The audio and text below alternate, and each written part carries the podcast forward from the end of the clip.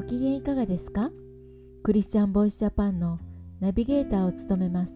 ミクニです。この番組はイエス・キリストを信じたクリスチャンがどのようにイエス・キリストに出会い信じるに至ったかまたクリスチャンとして人生を歩む中での奇跡や祝福を通して本当の神様を証言する番組です。今回は2人の娘さんを育てておられる30代男性 S さんのエピソードをご紹介します。それではお聞きください。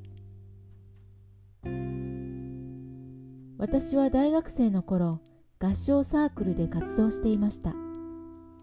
入部した理由は女性が多くいたからです。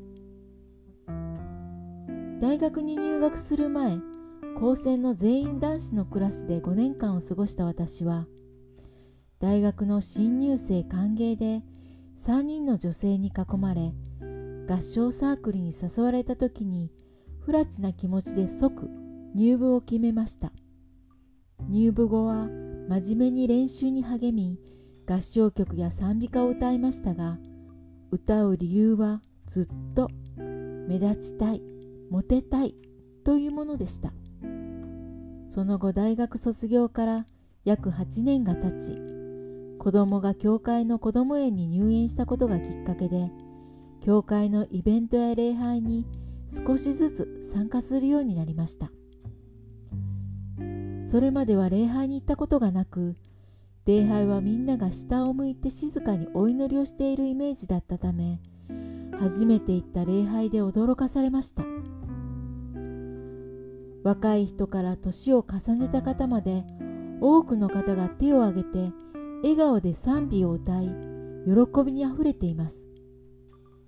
暗く静かなイメージとはあまりにも違う礼拝に少し戸惑いながらも大学の頃合唱のサークルに所属していたので賛美を歌うことを楽しめました。ただクリスチャンの一人一人が何をそんなに喜んでいるのか何がそんなに嬉しいのか分かりませんでした。何度かイベントや礼拝に参加しているうちに同世代のある男性が個人的に福音を語ってくれました。イエス・キリストが自分の罪のために十字架にかかり死に葬られ3日目によみがえったことを信じれば天国に行ける。ということを丁寧に語ってくれました。信じれば救われる。ということは分かりましたが人が死んで3日目によみがえったことを事実として信じることなど到底できないとその日は思いました。次の日その男性から語られたことを思い返しているうちにクリスチャンの一人一人が心から喜んでいるのは今私が信じられないと思っているイエス・キリストの復活ではないだろうか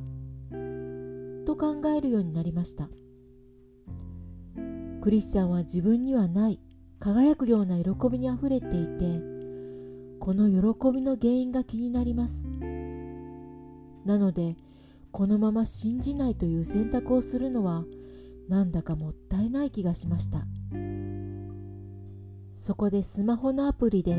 聖書を読んでみることにしました。ある日通勤の電車内で聖書を読んでいる中で2人か3人が私の名において集まっているところには私もその中にいるのですという御言葉を読んだ時その言葉そのものが生きて自分に直接語られている感覚を受けました。まれて初めての感覚です。直感的にこの言葉を語りかけてくださったと感じました。そのことによってイエス・キリストが十字架にかかり3日目に復活したことは本当のことだと信じることができました。その後私は礼拝の中で信仰告白をして救われ一人のクリスチャンとして日々復活の喜びを味わいながら歩んでいます。イエス様を信じてから賛美を歌うようになって分かったことは神様は賛美を喜んで受け取ってくださるということ。そしてクリスチャンは賛美を通してイエス様そして十字架による救いへの感謝喜びがあふれるということです。自分が不埒なモテたいという気持ちで始めた歌うということを今はコーラスの奉仕やゴスペルに参加することを通して神様の栄光を表すために用いてくださり私の過去の愚かさを益としてくださいました。聖書のローマ人への手紙8章28節にこうあります。神を愛する人たちすなわち神のご計画に従って召された人たちのためにはすべてのことが共に働いて益となることを私たちは知っています。そしてヨハネによる福音書16章22節にはあなた方も今は悲しんでいます。しかし私は再びあなた方に会います。そしてあなた方の心は喜びに満たされます。その喜びをあなた方から奪い去るものはありません。いかがだったでしょうか？この世の歌は水平に向かって歌います。しかし神への賛美は垂直に向かって歌います。